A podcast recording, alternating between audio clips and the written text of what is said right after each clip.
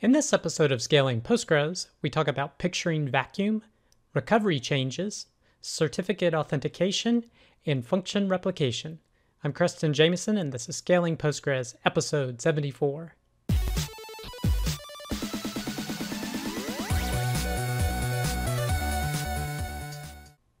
All right, I hope you're having a great week. Our first piece of content is a Postgres SQL award, and this was listed on the second quadrant uh, PostgreSQL.com blog. But basically, uh, PostgreSQL was presented the 2019 O'Reilly Open Source Award for Lifetime Achievement.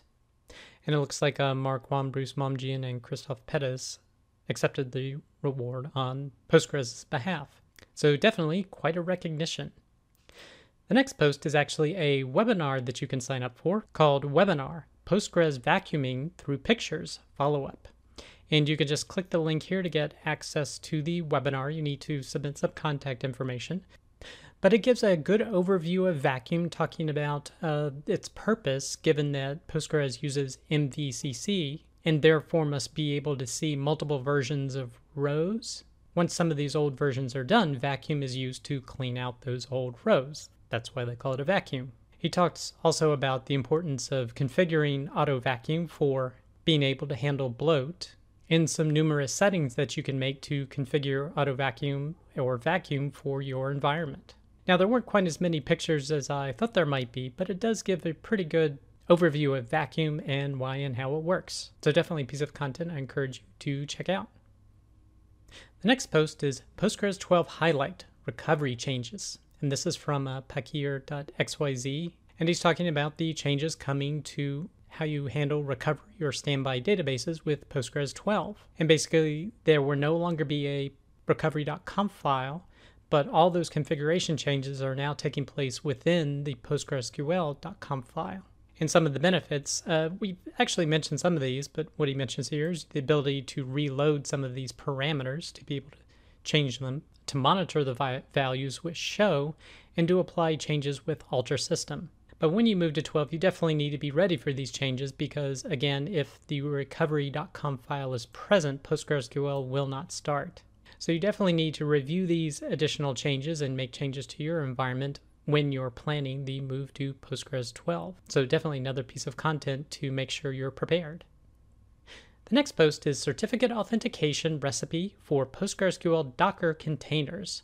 And this is from uh, crunchydata.com. Now, actually, this isn't only for Docker containers. Now, they're describing it how to do it within a Docker container, but a lot of the information is beneficial even if you're not using Docker. Basically, how do you set up certificate authentication for PostgreSQL? Now, they have a lot of code here that you can directly use, but here's pretty much the process. So uh, the step one is first you create a root certificate authority. So you need some sort of common certificate authority to sign the certificates that are being used by the server side and the client side. So usually you'll want to create your own certificate authority to do this, but you can choose to purchase the certificates if you want instead. The next step is to generate the PostgreSQL server key and its certificate. Then configure PostgreSQL to enable TLS and certificate based authentication. Again, this is within the configuration area, as well as changing the pghba.conf file. And they also mentioned some few other Docker commands here, but you can apply those to any system environment. Step four is generating the client key and the certificate. So these would be used on the clients to be able to connect.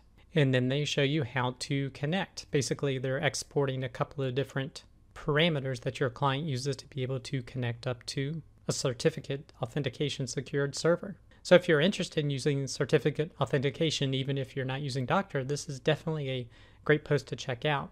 Now, there was also a video linked here called uh, How to Set Up an Enterprise Certificate Based Authentication System.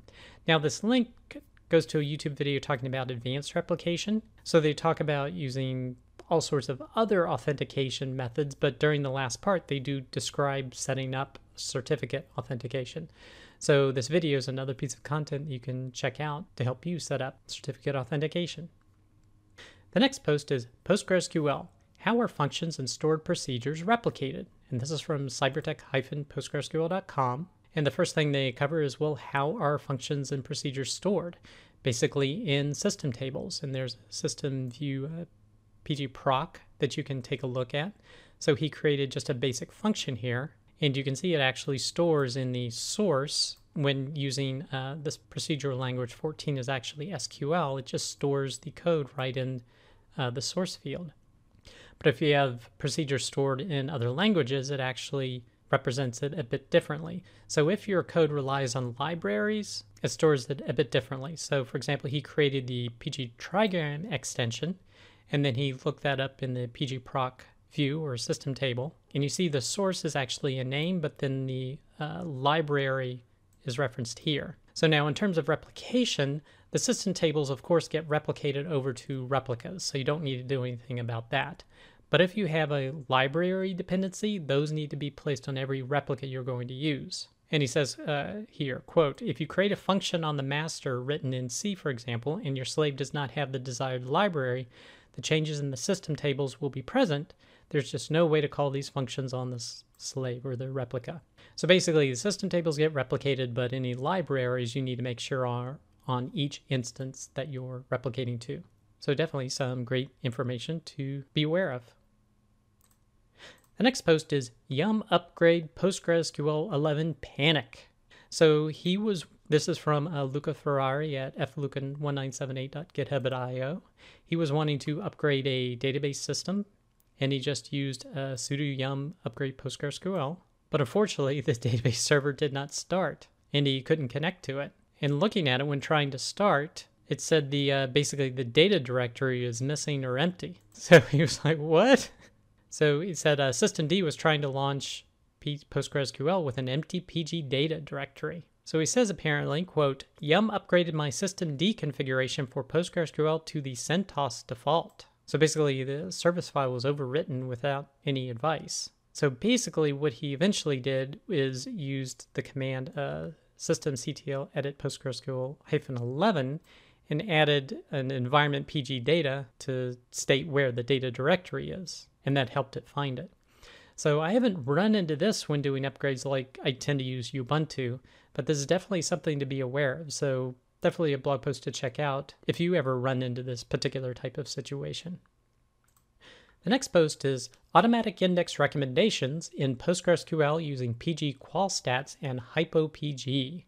So this is from the uh, percona.com blog. And they had done a previous post that we covered on scaling Postgres, uh, talking about hypopg, which is sets up hypothetical indexes. And basically, this post walks through a process of using uh, hypopg and pgqualstats in order to predict or make a recommendation for what indexes should be used based upon queries that are running against the system. So ideally, you would look at some queries here and it would say, okay, we recommend creating this index and it should give this percentage improvement. They say the uh, pgqualstats is an extension developed by the PoWA team to uncover the need for storing predicates or quals. And this is important because like PG stat statements doesn't store the predicates. You only get uh, the variables. So they basically walk through uh, how to set up PG qual stats. And so for setting up then to do these types of index predictions, uh, they needed to install these three extensions, HypoPG, PG stat statements, and PG qual stats, and add to the shared preload libraries the PG stat statements as well as PG qual stats. And then they created this quite complex function that they called find usable indexes to be able to consult the different tables to make the recommendations. And at the end, they get some output like this, which basically gives them, for particular queries, what the index recommendation is. So if you're wanting to use this potentially automated way of determining what some additional indexes could help your application or system, definitely a blog post to check out. The next post is JS query versus SQL JSON. And this is from thombrown.blogspot.com. Also, the name of the blog is Tom's Memory Leak. And I wasn't necessarily aware of this one, but their JS query is actually an extension that you can install. And it says, he says, quote here, was introduced as a non-core extension in PostgreSQL 9.4 and higher. Now with uh, PostgreSQL 12 coming and provides a native way to query JSON data, he compares and contrasts both of these. So with the changes that are coming with SQL JSON and Postgres 12, the reason why I'm highlighting this post is because it gives you another opportunity to kind of learn the JSON path uh, syntax. Now, he compares it to jQuery, but it, this is basically another opportunity to learn the JSON path syntax. So, if you're interested in doing that, definitely a blog post to check out. The next two posts are related to PostGIS, and as I've said, I'm not an expert on that, but I wanted to make them aware. Uh, the first post, and both of these are from uh, crunchydata.com. The first post is Waiting for PostGIS 3 ST_AsGeoJSON record.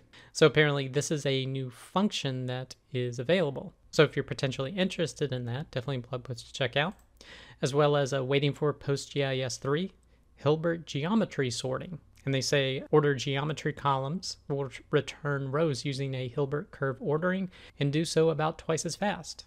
So if you're interested in that, definitely another blog post to check out. That does it for this episode of Scaling Postgres. You can get links to all the content mentioned in the show notes. Be sure to head over to scalingpostgres.com where you can sign up to receive weekly notifications of each episode, or you can subscribe via YouTube or iTunes. Thanks.